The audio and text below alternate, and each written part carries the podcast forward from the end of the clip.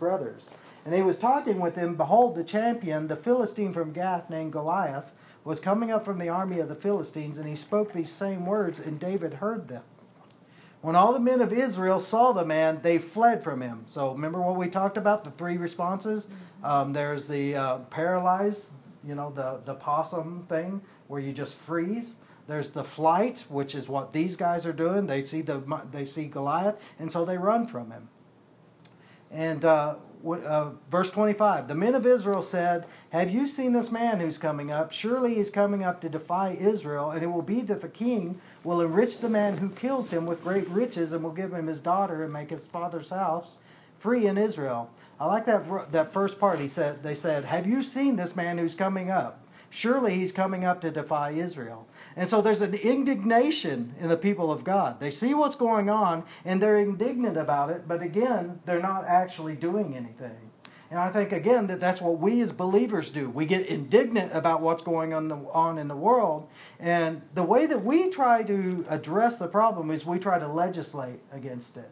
We try to make laws, we try to make rules, and we try to uh, kind of legislate the things that we don't like out of our society. And I'm not saying that there's anything wrong with that, but that's all secondary. The Bible says over and over that the weapons of our warfare are just like Cindy prayed, are divine power, divine weapons. And the fight that we fight is not in the physical realm. The fight is not that I the fight that I fight is not with the gay people. The fight that I fight is not with the religious bigots. The fight that I fight is not with corporate America. The fight that we fight is against sin and the principalities that hold people under bondage and under deception, and they're, they're ruling in the heavenly places. And see, I think that the problem is, is we get indignant and we feel like we're fighting when we vote against certain things, when we legislate against certain things. And again, there's nothing wrong with doing that, but what you're doing is you're attacking the symptom rather than the disease. That's good. The disease is sin. And the, the uh, author of that disease is Satan, who comes to steal, kill, and destroy. And so, again, our focus is in the wrong place, and we're fighting in the wrong place. We're fighting with the wrong weapons, and that's why we're not winning. Um, verse 26 Then David spoke to the men who were standing by him, saying, What will be done for the man who kills this Philistine and takes away the reproach from Israel? For who is this uncircumcised Philistine that he should taunt the armies of the living God? And the people answered him in one accord with this word, saying, Thus it will be done for the man who kills him. Now Eliab the oldest brother heard when he spoke to the men, and Eliab's anger burned against David, and he said, Why have you come down, and with whom have you left those few sheep in the wilderness? I know your insolence and the wickedness of your heart, for you've come down in order to see the battle. But David said, What have I done now? Was it not just a question? Um, look in Verse 31 When the words which David spoke were heard, they told them to Saul, and he sent for him.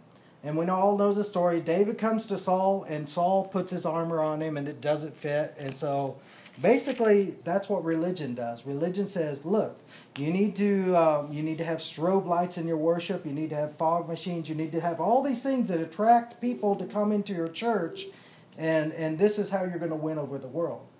And this is all Saul's army. All this exterior stuff, all this stuff that's outward, that's an outward show, but it's not a change of the heart, is all Saul's armor, right? And it's not changing the heart. It's not the gospel.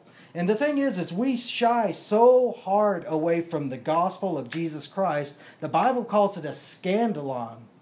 The gospel is scandalous. The gospel is painful. I saw something on uh, Facebook about a week ago about uh, uh, some guy was carrying his cross, going people telling G- telling people about Jesus and carrying his cross with him, and his cross had wheels on the back of it and things. And you know, I mean, I understand that. I get that. If you're carrying this heavy piece of wood, you know, sure, it's nice to have wheels on it and things like that. But I think that also, in a way, it's kind of a picture of the church today what we want is we want the cross with a nice cushion and the nice padded seat on it. we want the cross with the air conditioner. I want the cross with the with the nameplate to be be made from Rolex, you know, and things like that. We want the cross with the Hemi engine in it and stuff.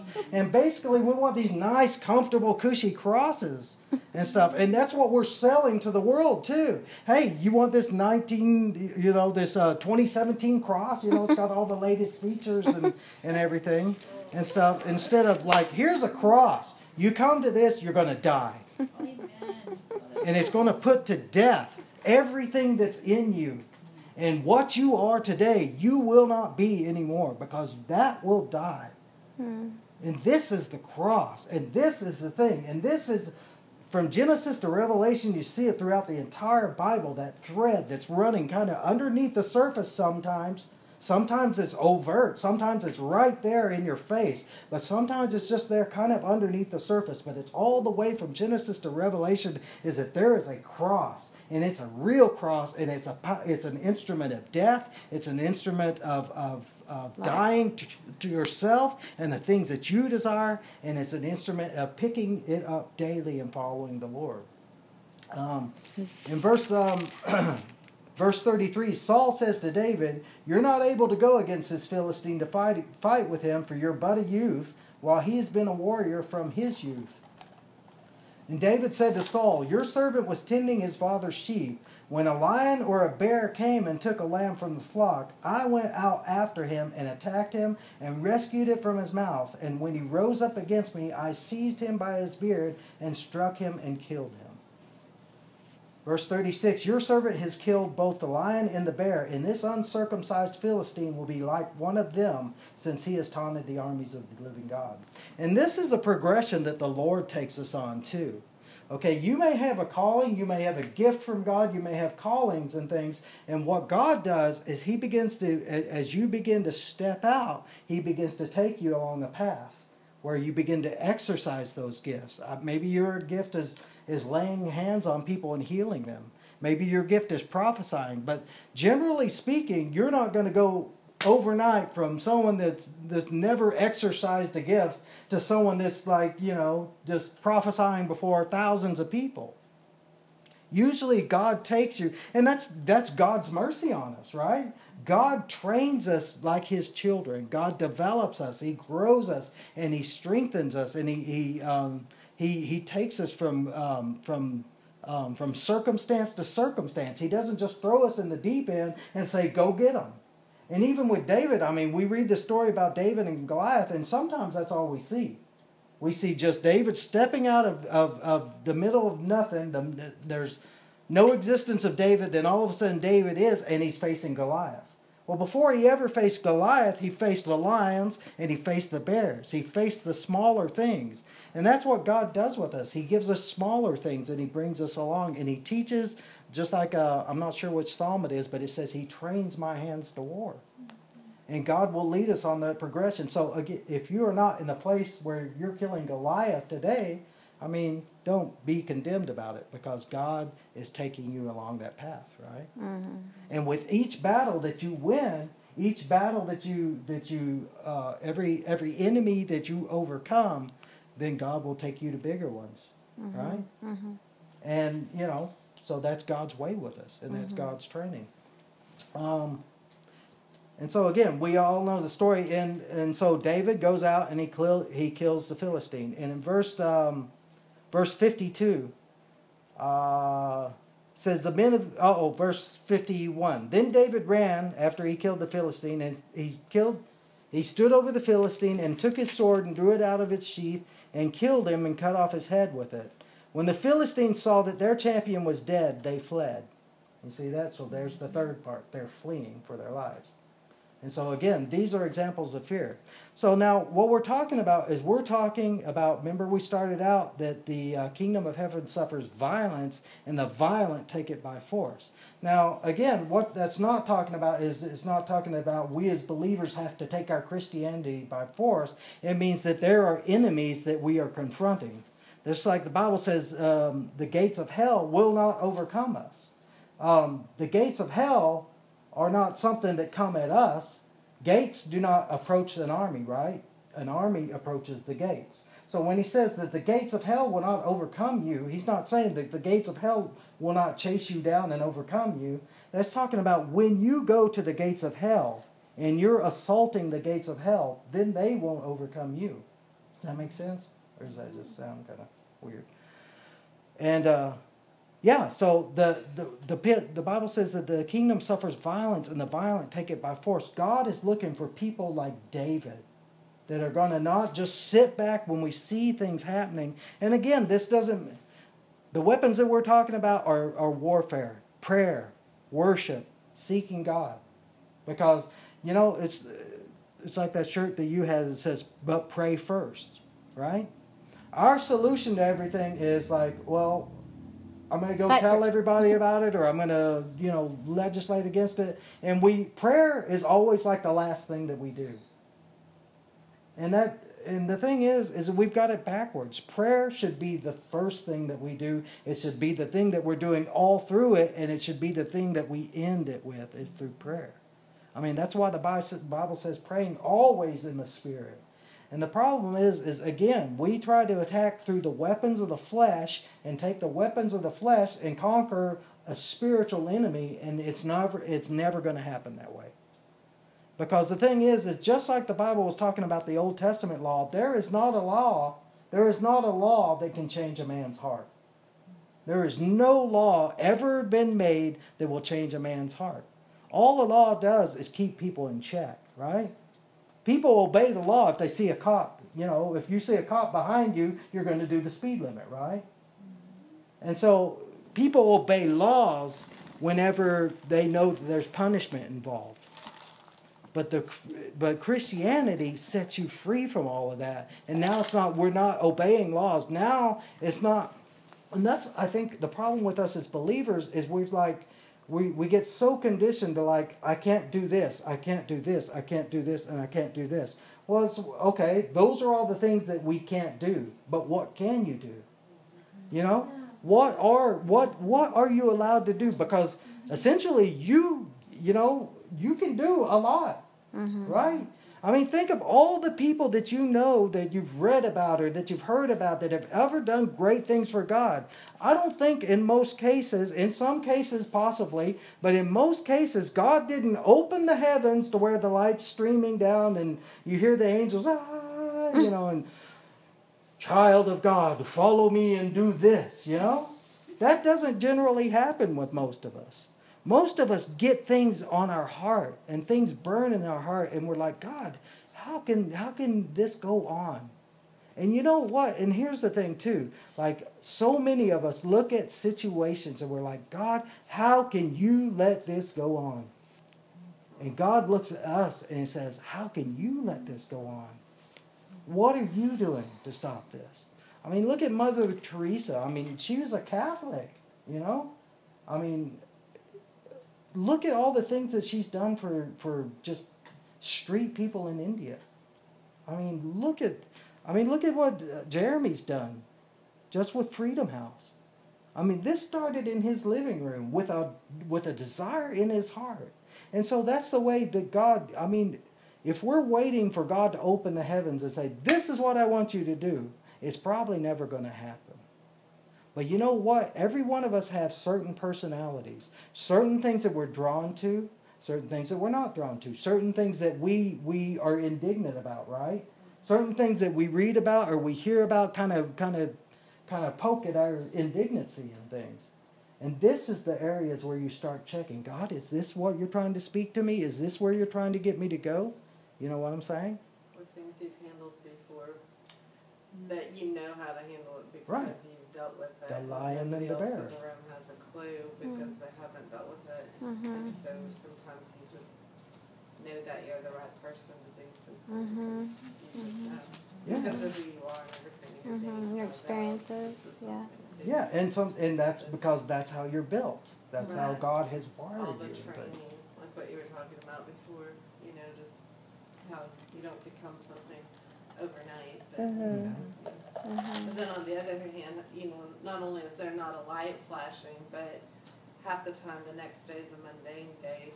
Exactly. day. yeah. And so like Elijah, you know, he's fleeing for his life to Mhm. press after, you know, the big huge miracle with the fire and everything. Mhm. Good point. It's Because then you go, wait, didn't you just like come to me in a vision yesterday?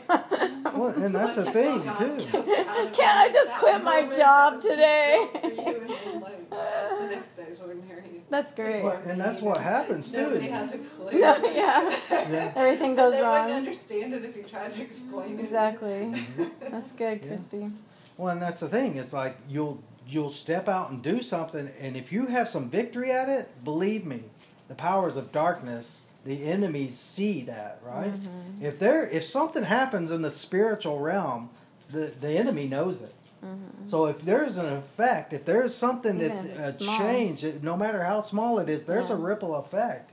And that's the thing. The enemy will, just like we saw last week, that uh, those who turn aside from unrighteousness make themselves a prey. Anytime, and you know, as as believers, if we do have times and seasons where things go great and you know everything's wonderful and stuff like that, but if that's your whole experience, then sometimes we need to check and say, is there something wrong here?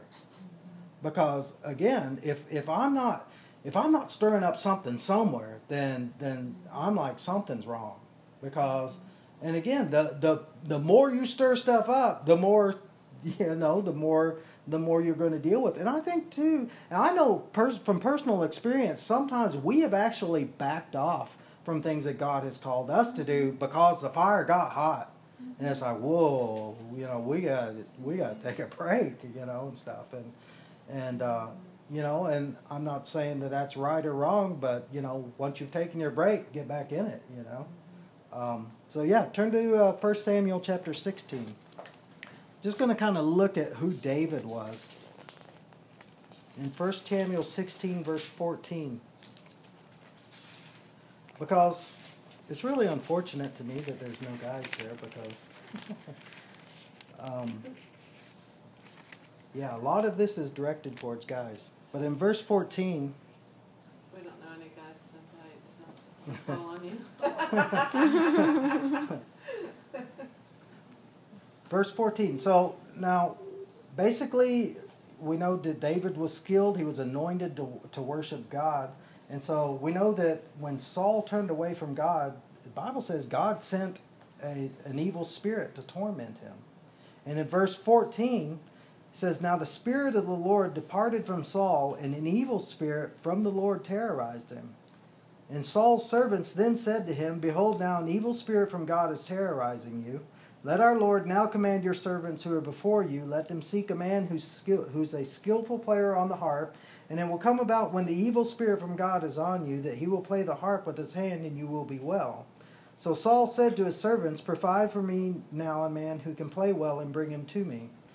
Then one of the young men said, Behold, I've seen a son of Jesse the Bethlehemite, who is a skillful musician, a mighty man of valor, valor, a warrior, one prudent in speech, and a handsome man, and the Lord is with him. In verse 23. So it came about that whenever the evil spirit from God came to Saul, David would take the harp and play it with his hand, and Saul would be refreshed and be well, and the evil spirit would depart from him. Turn to another place in 2 Samuel chapter 23.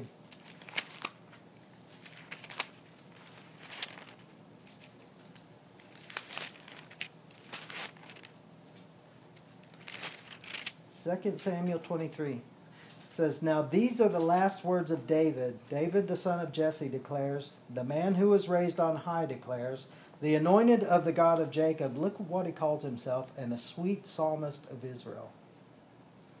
So, like we look at David, and pretty much all we can see, all we can think about is how he killed Goliath, right?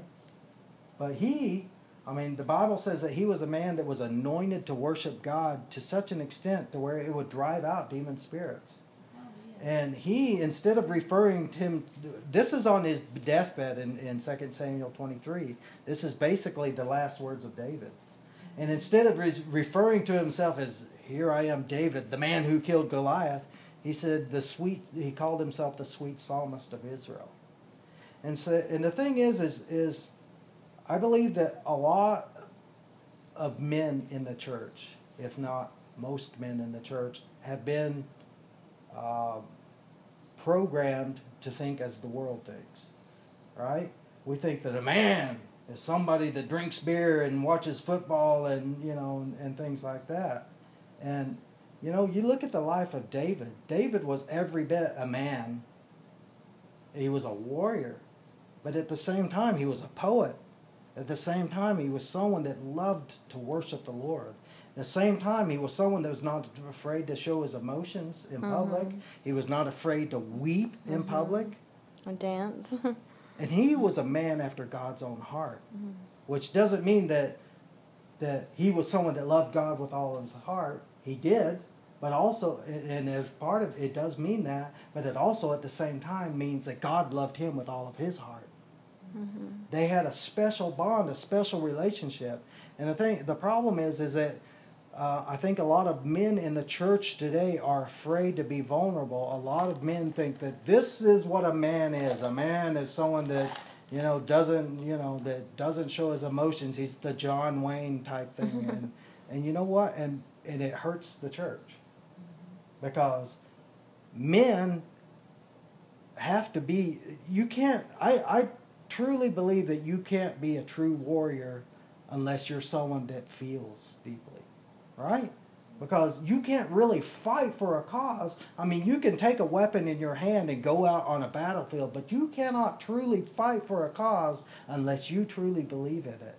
And again, I think a large part of what's wrong with the church today is that the men are not leading because the men are not fighting for the cause because the men are concerned with watching football or concerned with going out and drinking beer with the guys or looking a certain way or acting a certain way or being a certain way rather than to allowing the Holy Spirit to come in and break their hearts, break who they are, break their conceptions of themselves, and more importantly, break their conceptions of what other people are going to think of them. Hmm. And so, because of that, I believe that the church is stunned uh, because I believe this is what I believe. I believe men and women are equal, right? But I believe that they're just like in the Trinity. In the Trinity, there is a hierarchy, right? I mean, Jesus said, I do what the Father tells me to do. But we know that there's no hierarchy as, as far as in pecking order, right? There's no like God is above Jesus and Jesus above the Holy Spirit. There's none of that at all. But yet Jesus said, I do only what the Father tells me to do. So Jesus humbled himself and obeyed, and there's there's a leadership in, in, in the Trinity. I believe in the same way that there's a leadership and that men are supposed to lead. Right? Which is not to say that women don't lead at times. Right? Even like in any family, I don't care if the, the man is the most staunch, like man leads type person. There's still going to be areas where the woman leads because there are areas of expertise. And there's been plenty of areas in the Bible where there's women prophetesses. There's, you know, the uh, Deborah led the armies of God. Jael actually killed Sisera and defeated uh, the enemy captain. Um, so there are there women do have authority. Women have leadership roles, but I believe that there's something that God has called men to do. Okay? I don't I hope that doesn't sound bad or anything, but I I do believe that there is a role that men are created to fulfill. And because men are not fulfilling that role, men are not stepping out in that area, I believe that the church is really stunted right now. And I think that to a large degree, that's where a lot of the problem lies. I'm gonna Yeah. pause you for one second. You know, and the thing is, is like even some of the guys that we look at, that, you know, the biggest, baddest, most muscular guys and stuff like that, and we look at them and and the people with the shortest tempers and stuff, and they're like, ah, that's a man right there, and stuff like that. And you know what? A lot of those people are the way that they are because of fear, because a lot of them, a lot of them have have you know either the way that they were raised or whatever, and so they develop this outward appearance because they're afraid. And these people that, that react and, in they snap at you and, and things like that. I mean, I, I, I've known people, well, I'm sure we all have, but like I know, I'm thinking of one person in particular that I used to work with. And essentially, you couldn't even talk to him for the first hour or two at work because, I mean, the dude would just bite your head off and stuff like that. And I think of that, and you know what? When I was a kid, I had, a, I, me and my brother had an opportunity to adopt some dogs and stuff. And, and my brother picked one, and, and I picked the worst one there this this dog was was had serious problems. I mean, he was really really vicious. No one could get near him. No one could touch him or anything.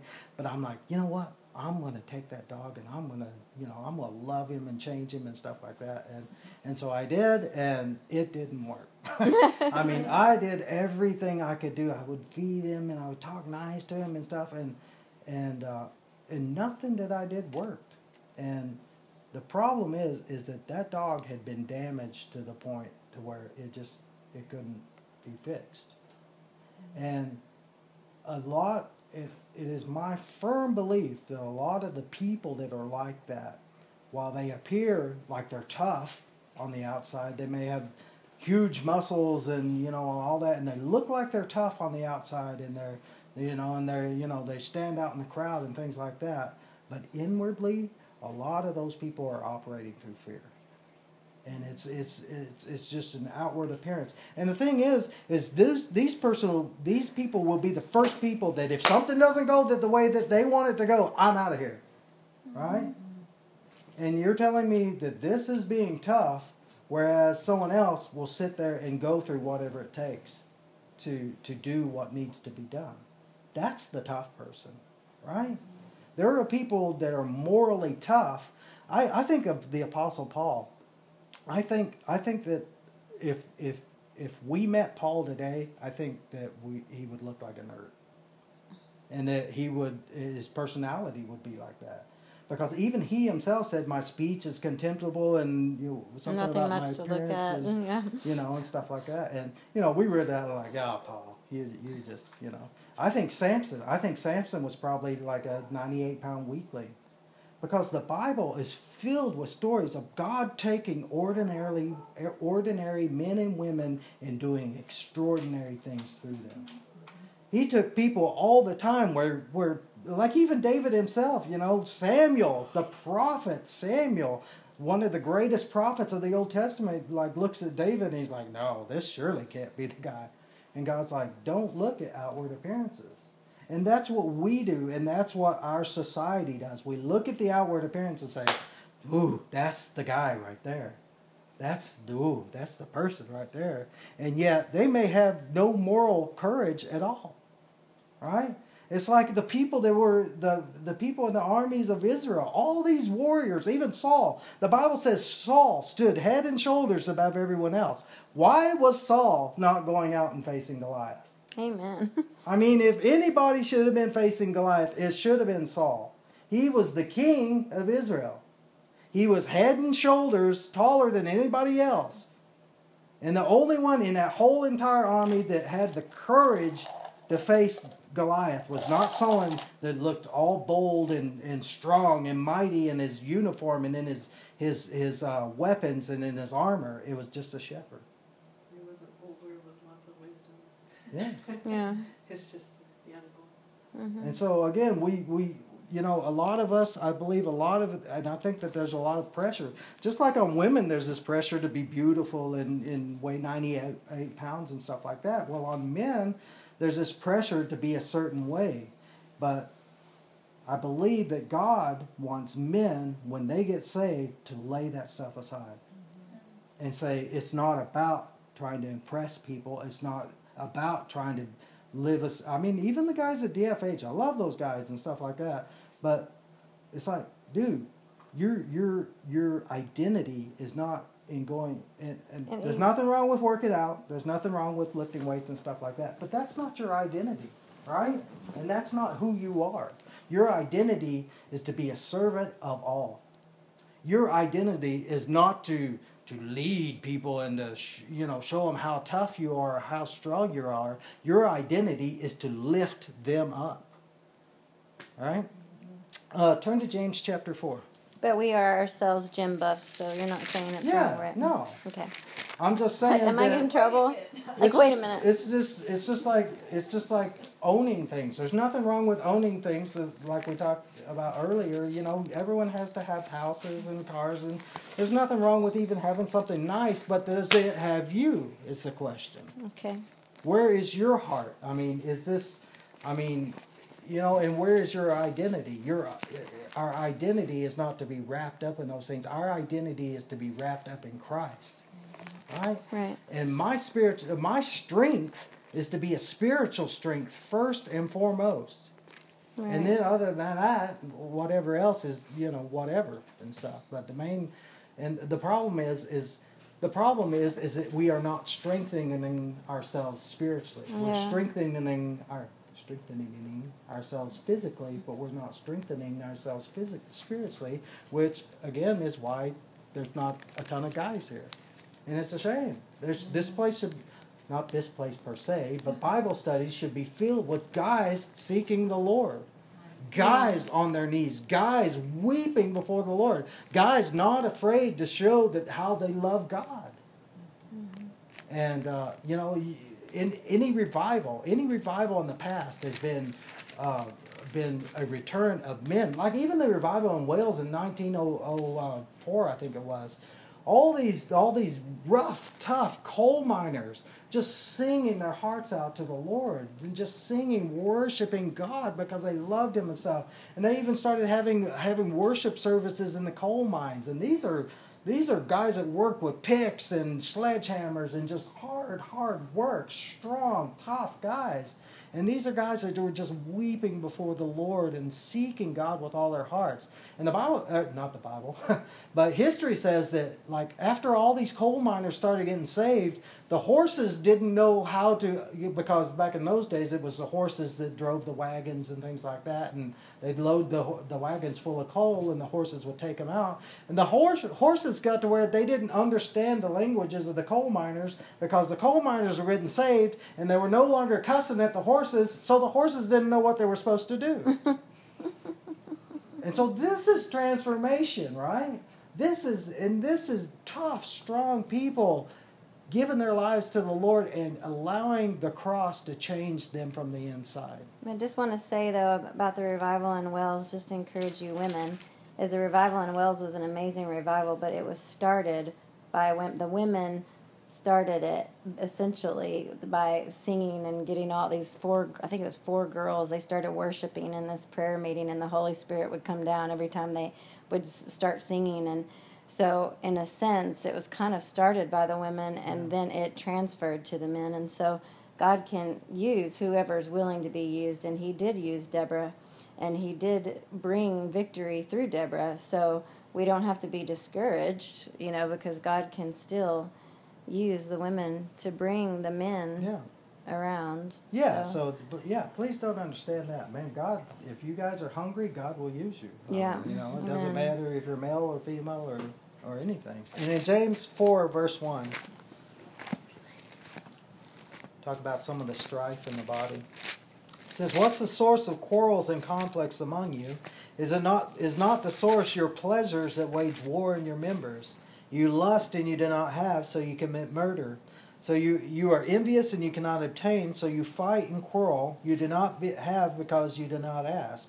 And you ask and you do not receive because you ask with wrong motives, so that you may spend it on your own pleasures. Look at this. He says, You adulteresses, do you not know that friendship with the world is hostility toward God? Therefore, whoever wishes to be a friend of the world makes himself an enemy of God. Or do you think that Scripture speaks to no purpose? He jealously desires the Spirit which He has made to dwell in us. But he gives a greater grace. Therefore, it says, God is opposed to the proud, but gives grace to the humble. And look at this verse right here, because we always quote it, but then we always forget that it's in reference to the fact of not not fighting and quarreling and having strife among yourselves. Verse 7, he says, Submit yourself therefore to God, resist the devil, and he will flee from you. Draw near to God, and he will draw near to you. Cleanse your hands, you sinners, and purify your hearts, you double minded.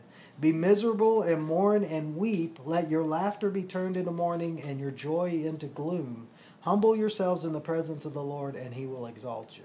And do not speak against one another, brethren. He who Hmm. speaks against a brother or judges his brother speaks against the law and judges the law. But if you judge the law, you are not a doer of the law, but a judge of the law. That's good. Um, turn to Second Timothy chapter 3. And so again, he says, The source of your fighting, the source of your quarrels, is it because you lust and you can't have. You ask and you don't receive because you ask with wrong motives and stuff. And again, this this is rampant in the body of Christ. This is rampant. It happens every day. People fighting against people, elders fighting against elders, pastors fighting against pastors, churches fighting against churches, denominations fighting against denominations. It happens every single day. And a lot of it, it, it, it comes down to it's because you're not getting what you want. You're not getting your, your pride, your ego stoked, whatever it is. You're not getting what you want, so you go out and fight against your brother. Um, 2 Timothy chapter 3, verse 1. It says, But realize this, that in the last days difficult times will come, for men will be lovers of self, lovers of money, boastful, arrogant, revilers, disobedient to parents, ungrateful, unholy, unloving, irreconcilable, malicious gossips, without self control, brutal, haters of good, treacherous, reckless, conceited lover of pl- lovers of pleasure rather than lovers of God. Look at this in verse 5. Holding to a form of godliness, the, although they have denied its power. And he says, avoid such men as these. So we're not talking about people in the world because the, it says these people are holding to a form of godliness. In other words, they're going to church, they're looking religious, they're doing the religious thing, they're dressing up on Sundays, and they're putting on the smile, but it says these people, they're unloving, irreconcilable, malicious gossips. And again, this stuff goes on all the time. And you know, the thing is, is we look at things and we're like, you know, God hates homosexuality. And God does, but he also hates malicious, malicious gossip. Pride. You know, he hates pride. He hates it when we we, we fight and bicker about stupid things that don't matter. And God, God, it, it grieves the heart of God. And God is wondering when we're going to wake up, when we're going to deal with this kind of stuff. Um, look in Proverbs chapter 18.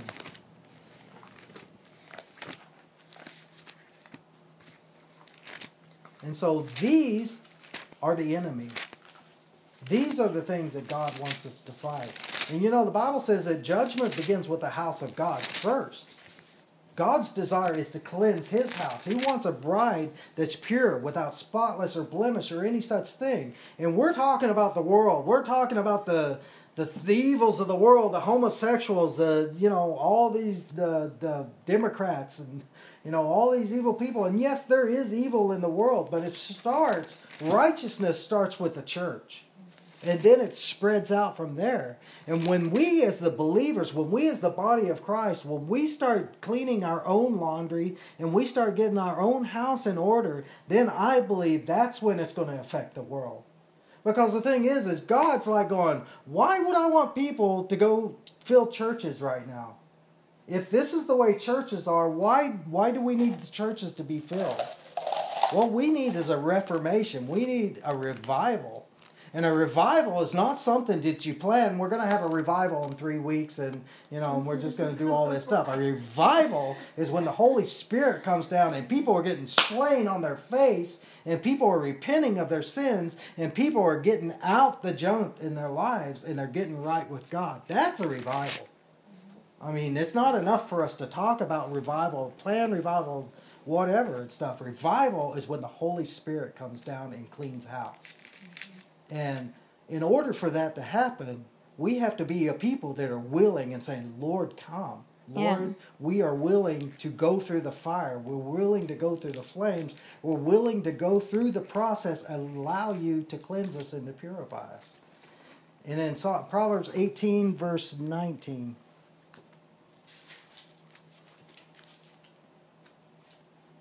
Look at this. You're right. You got it right. Uh huh. A brother oh, okay. offended. Yeah, yeah, yeah. A brother. I was looking at verse 18. It says, A brother offended is harder to be won than a strong city, and contentions are like the bars of a citadel. With the fruit of a man's mouth, his stomach will be satisfied. He will be satisfied with the product of his lips. And then it slides into verse 21 that we know so well Death and life are in the power of the tongue, and those who love it will eat its fruit. You see that? Look at and again in verse 19 he says a brother offended is harder to be won than a strong city. And again, there are people that, that, that fall out all the time, brothers for whom Christ died. And God and, and this is the witness that we are we are spreading to the world. Look at 1 Corinthians chapter 13. Because as we begin to study the Word, as we're getting deeper and deeper into the Word, the purpose of learning the Word, the purpose of learning more about God and studying His Word is not to get more head knowledge and to be puffed up, but the purpose of learning God's Word is to draw closer to Him and to become to become more like Him and to have more of Him fill us, right? And in 1 Corinthians 13, verse 1, he says, If I speak with the tongues of men and of angels, but, not, but do not have love, I become a noisy gong or a clanging cymbal. If I have the gift of prophecy and know all mysteries and all knowledge, and I have all faith so as to remove mountains, but do not have love, I am nothing. If I give all my possessions to feed the poor, and if I surrender my body to be burned, but do not have love, it profits me nothing. Mm-hmm because God is all about love. And we, as the body of Christ, need to be about love. It's not about. It's not about all. It's not to be even about our healing crusades and all the things that we are doing for God. It's not about our. We're going to clean this city up, or it's not about we're going to get. We're going to put um, um, people that love God into office, and they're going to legislate, and they're going to make laws, and they're going to make rules. It's not about that at all. It's about us showing the love of God to a lost, dying world. And that doesn't mean that we're always going to be nice. God didn't save us just so that we could be nice people. I mean, God does want us to be kind hearted and tender, loving one another. But Jesus loved the Pharisees with all of his heart. But he told them straight to their face what the truth was.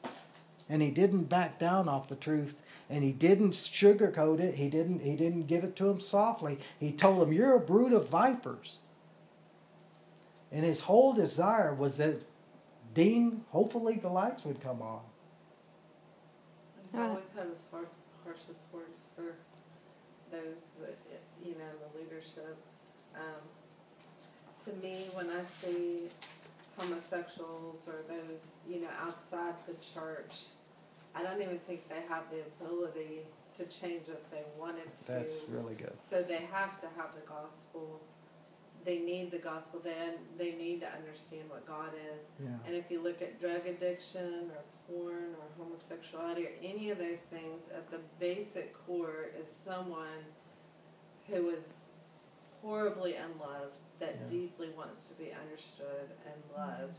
And so yelling and screaming is the opposite of what they need. Yeah. As somebody in the church that's claiming to know God and leading people astray within the church, that's your Pharisees and you know, yeah. and you have to be more harsh with them if they're leading the people of God astray. Mm-hmm. But the people who don't even know God, they don't even have a basis to understand you or a reason to change. They mm-hmm. will receive their punishment in full if they don't come to understand the gospel. Yeah. They are going to hell. They will be punished. So why punish them any further? Just give them the love of Christ. That's that's a really good point. and that's the thing that we what we're doing is when we're trying to legislate the laws in our country to be a certain way, we're trying to force sinners to live the way that we live. And basically, again, we're trying to get them to change what they're doing, but without the heart change and and we're expecting sinners to live as believers, but they're not believers, you know. And so again, the the goal, the purpose should be that that they get saved, because you know the Bible says you can't you can't do the things of God, you can't understand the things of God without the Holy Spirit. So I'm gonna say something. Um, this scripture means a lot to me, and I just want to talk about it a little bit more, but. Um, if I have the gift of prophecy and know all mysteries and all knowledge, yet I don't have love, I have nothing.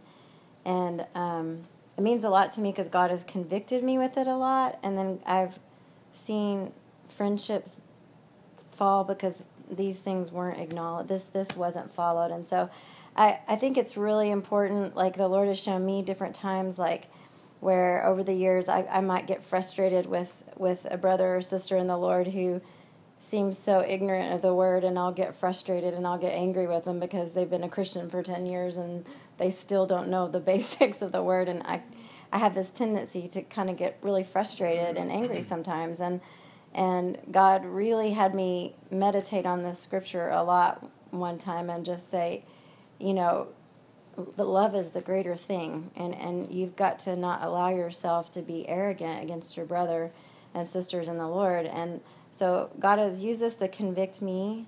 And i just want to say that i ruth you were a great example of demonstrating this to me the other day when when we got together. And i, I just was able to share my heart with ruth and where i was feeling vulnerable and where i and i'm it was just cool to be able to say to you I don't know if I'm right. You know, I don't know if this is the Lord or I'm in my flesh or I don't know if I if I it meant so much to me for you to love me even though in a way at first we didn't really even agree with each other on what we were talking about. And and and that's what Christian brotherhood and sisterhood is is that we are not always going to agree with each other.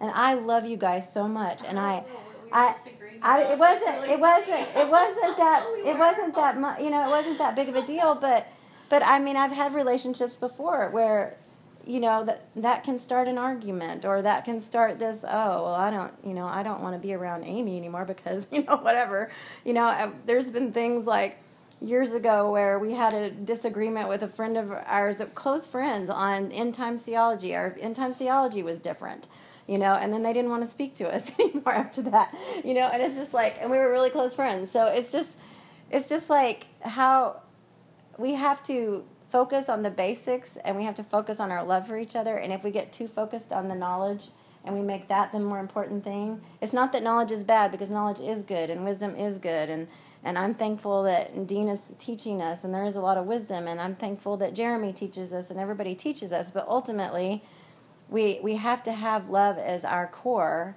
for one another. And um, you know i mean if you guys go off satan worshiping we're going to have a talk but i mean i know you guys love the lord. So if you guys if we don't always agree we can still walk together because we agree on the most important things and that is loving god with all of our hearts mind soul and strength you know?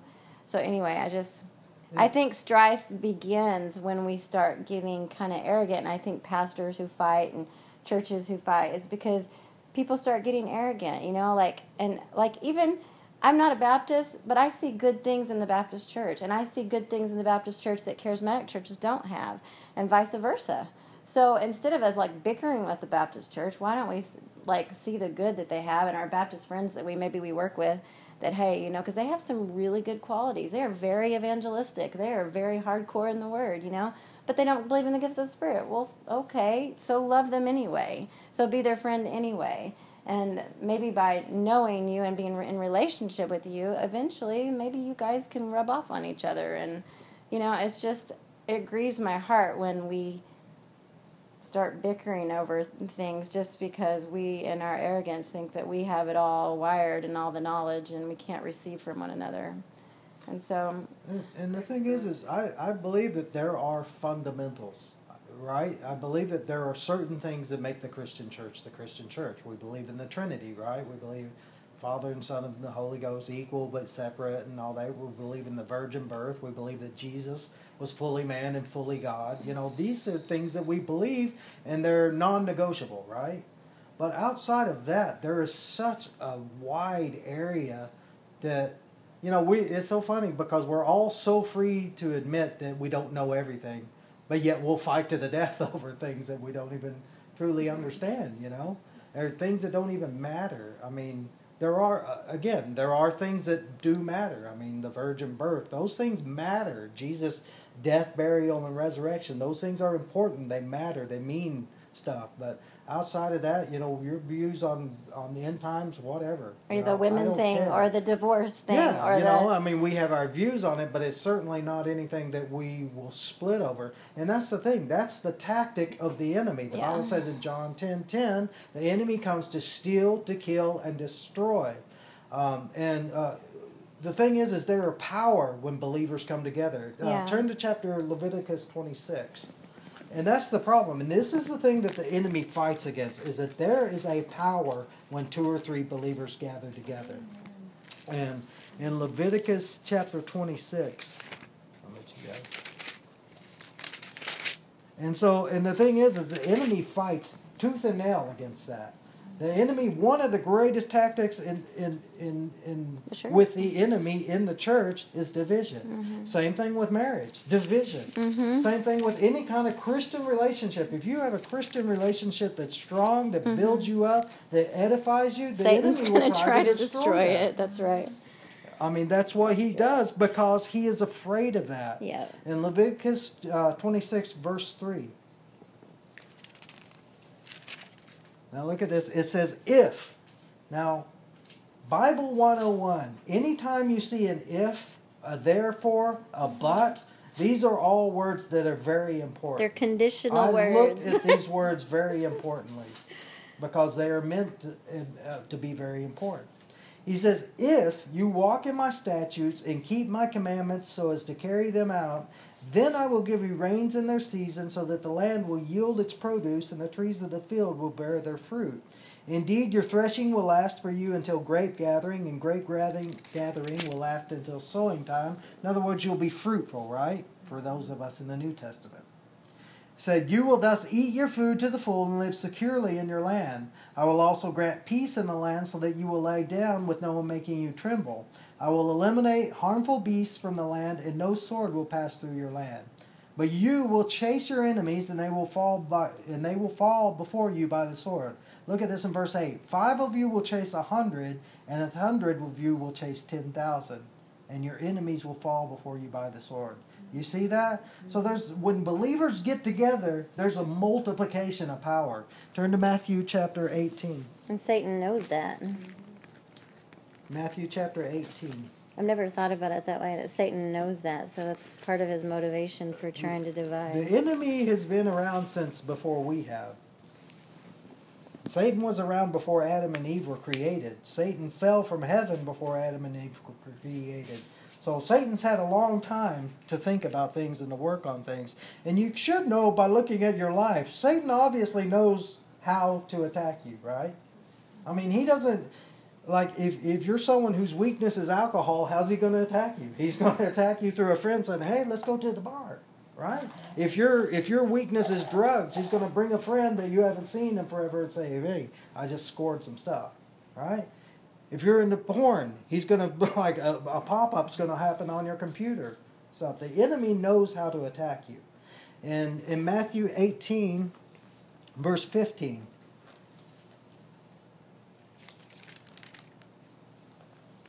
Jesus says, If your brother sins, go and show him his fault in private. He doesn't say, Go and expose him before everybody else. He says, If your brother sins, go show him his fault in private. If he listens to you, you've won your brother. If he doesn't listen to you, then take one or two more with you, so that by the mouth of two or three witnesses every fact may com- be confirmed. And just like you say, Christy, this almost never happens in church. Church discipline does not happen anymore, not biblically anyway. Usually, what happens, somebody finds out something, takes it to an elder, that elder takes it to the pastors, and before you know it, like, uh, you know, you're you're being exposed before everybody. Yeah, and it's not even true most of the time. Yeah. because uh, you know the whole grapevine thing. Yeah. it- okay. So we're we're in Matthew chapter 18, if if you brought your Bible, but basically we're just talking about strife and division in the church. Oh, yes. And so, so in, in verse 15 it says Matthew 18 verse 15 it says if your brother sins go and show him his fault in private if he listens to you you've won your brother but if he does not listen to you take one or two more with you so that the mouth, by the mouth of two or three witnesses every fact may be confirmed if he refuses to listen to them, tell it to the church. If he refuses to listen even to the church, let him be to you as a Gentile and a tax collector. Look at this in verse 18. Truly I say to you, whatever you bind on earth shall have been bound in heaven, and whatever you loose on earth shall have been loosed in heaven. And again, this is a verse that we always kind of isolate and we, we quote this scripture, but it's this is in context with, with all that that we just read. Verse 19 Again I say to you that if two of you agree on earth about anything that they may ask, it will be done for them by my Father in, who is in heaven. For where two or three have gathered together in my name, I am there in their midst. So, I mean, it's not important for for the sake of our study that it's talking about church discipline, but that's what that scripture is about. It's about church discipline. But the point that I wanted to make is that where two or three are gathered together in the name of the Lord, there's a power there. Mm-hmm. There's an authority. Whenever two, whenever, and I believe that whenever, whenever believers come together in unity and in one mind and in one accord, then God is in there in power and in ability and that's and the enemy knows that. So he fights against that and the enemy does everything that he can do to, to uh, destroy that kind of unity. Uh, turn to psalm chapter 133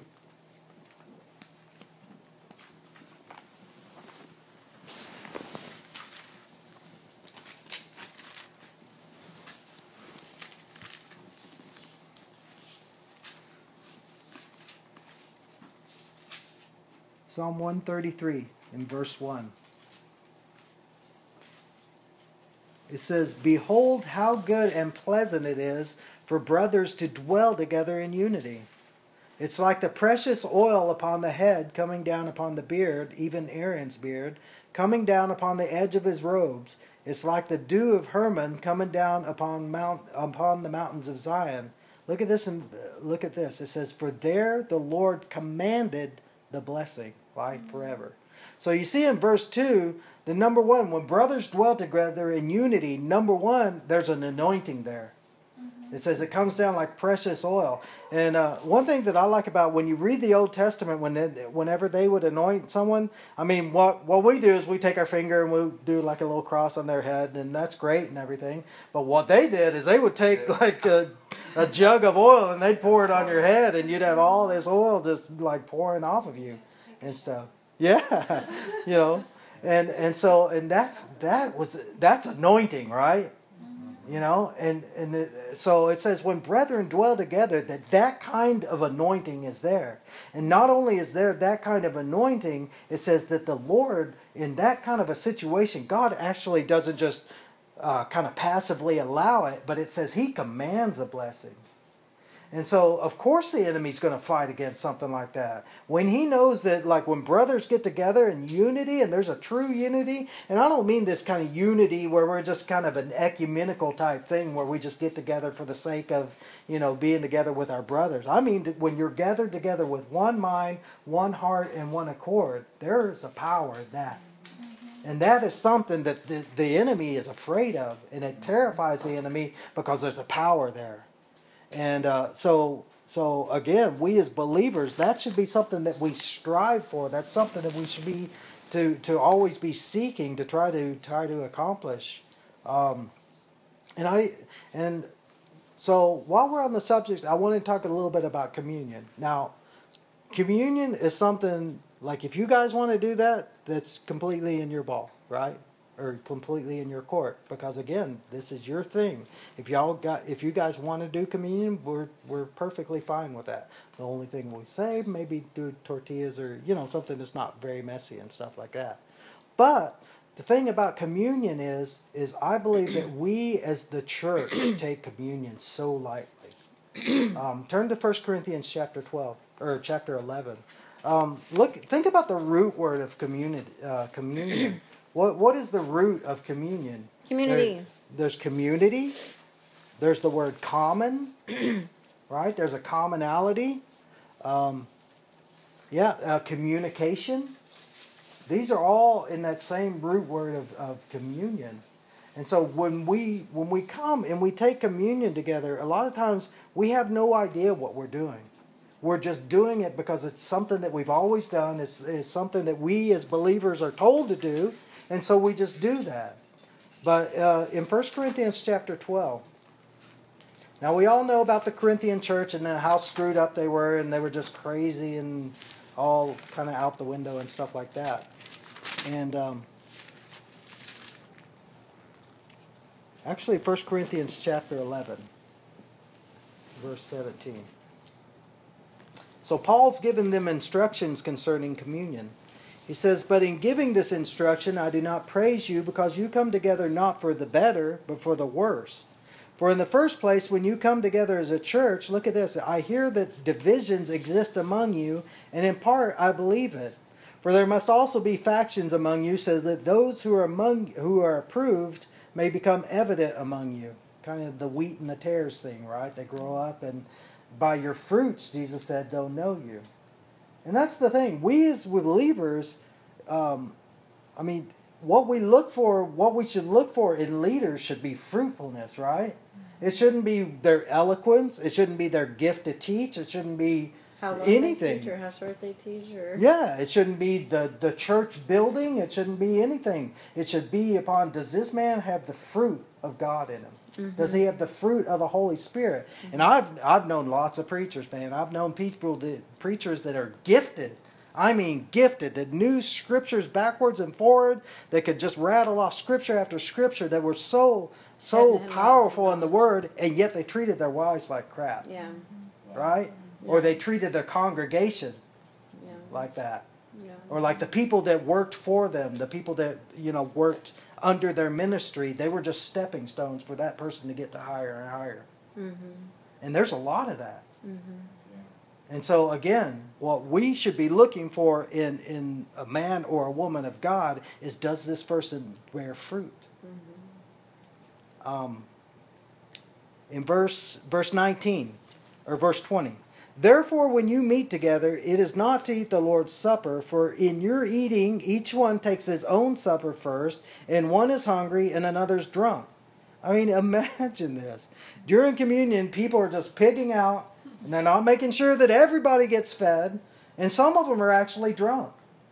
Verse 20 Therefore, when you meet together, it's not to eat the Lord's Supper, for in your eating, each one takes his own supper first, and one's hungry and another's drunk.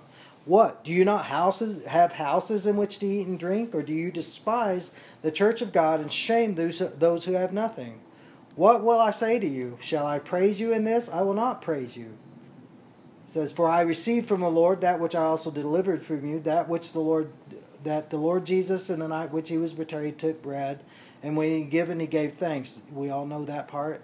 Um, verse 20 verse 20, 26 for as often as you eat this bread and drink the cup you proclaim the lord's death until he comes. Therefore whoever eats the bread or drinks the cup of the lord in an unworthy manner shall be guilty of the body and the blood of the lord. But a man must examine himself and in so doing he's to eat of the bread and drink of the cup. For he who eats and drinks eats and drinks judgment to himself if he does not judge the body rightly. For this reason, many among you are, are weak and sick, and a number sleep. But if we judge ourselves rightly, then we will not be judged. When we are judged, we are disciplined by the Lord so that we will not be condemned along with the world. And the thing is, is the whole thing about communion is that it's communion. And what happens is a lot of times I might be fighting with my brother who's sitting right beside me. I may hate his guts, and yet I'm sitting there taking communion right along beside him. And God sees that, and mm-hmm. God knows that. And how can we call that communion? Because that's the whole thing about communion. And when we take communion together, we are taking communion with the Lord, in the presence of the Lord, with one another. I think about the communion. I would love to see a communion in a, in a house church in China. Mm-hmm. Those people would lay down their lives for each other. Those people don't have petty differences with each other. Those people don't secretly hate their brother behind their back and talk behind their backs and, and, and love them to their face and stab them in the back when they're turned around. Those people love each other. They understand what communion is. And so when we read this, we're reading about a bunch of people that had no conception what communion was. Just like we read in James, they were they were wanting things for their own pleasures, their own self, and at the heart of everything was me. And that's the way these guys are doing too. The communion is all about me. It's not about you, it's about me. And that's the whole thing with communion. It's like you're laying down your life. This communion that you're taking means that this life that you're living, this walk that you're walking, is not about you. It's about your brothers and your sisters, and it's about you laying your life down for them and not uh, thinking more highly of yourself than you ought to, but you serving them. And if there's a Christianity like that in this world, believe me, the world will notice it. The powers of darkness will notice it, you know? And it will affect change. Um, turn to John chapter 13.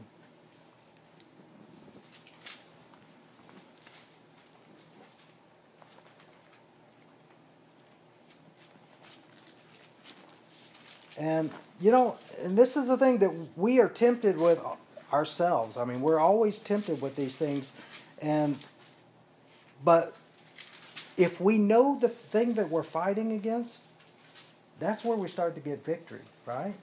You can't overcome something that you don't realize or that you don't think about or that you don't address. You have to address something to be able to fight it and to overcome it. And we be, when we as believers see that my fight is not with you, my struggle is not against flesh and blood, my struggle is against principalities and powers and darkness and wickedness in heavenly places. And when we begin to focus our attentions on fighting against them instead of fighting with each other, then the church is going to be powerful. Then that's where God will command a blessing. Then that's where we're going to see change affected in, in this world that we live in. In John 13, verse um, 34, Jesus says, a new commandment I give to you that you love one another, even as I have loved you. So you also love one another. So the standard is not, I love you how my dad loved me. Or I love you how, you know, my best friend loved me. The standard is not that. The standard is uh, I, the commandment that I, that I give you is that you love one another even as I have loved you. In the same way that we want God to love us, that's the same way God wants us to love other people. In verse 35, by this all men will know that you are my disciples if you have love for one another. And that's the mark of the church is that we have love for one another.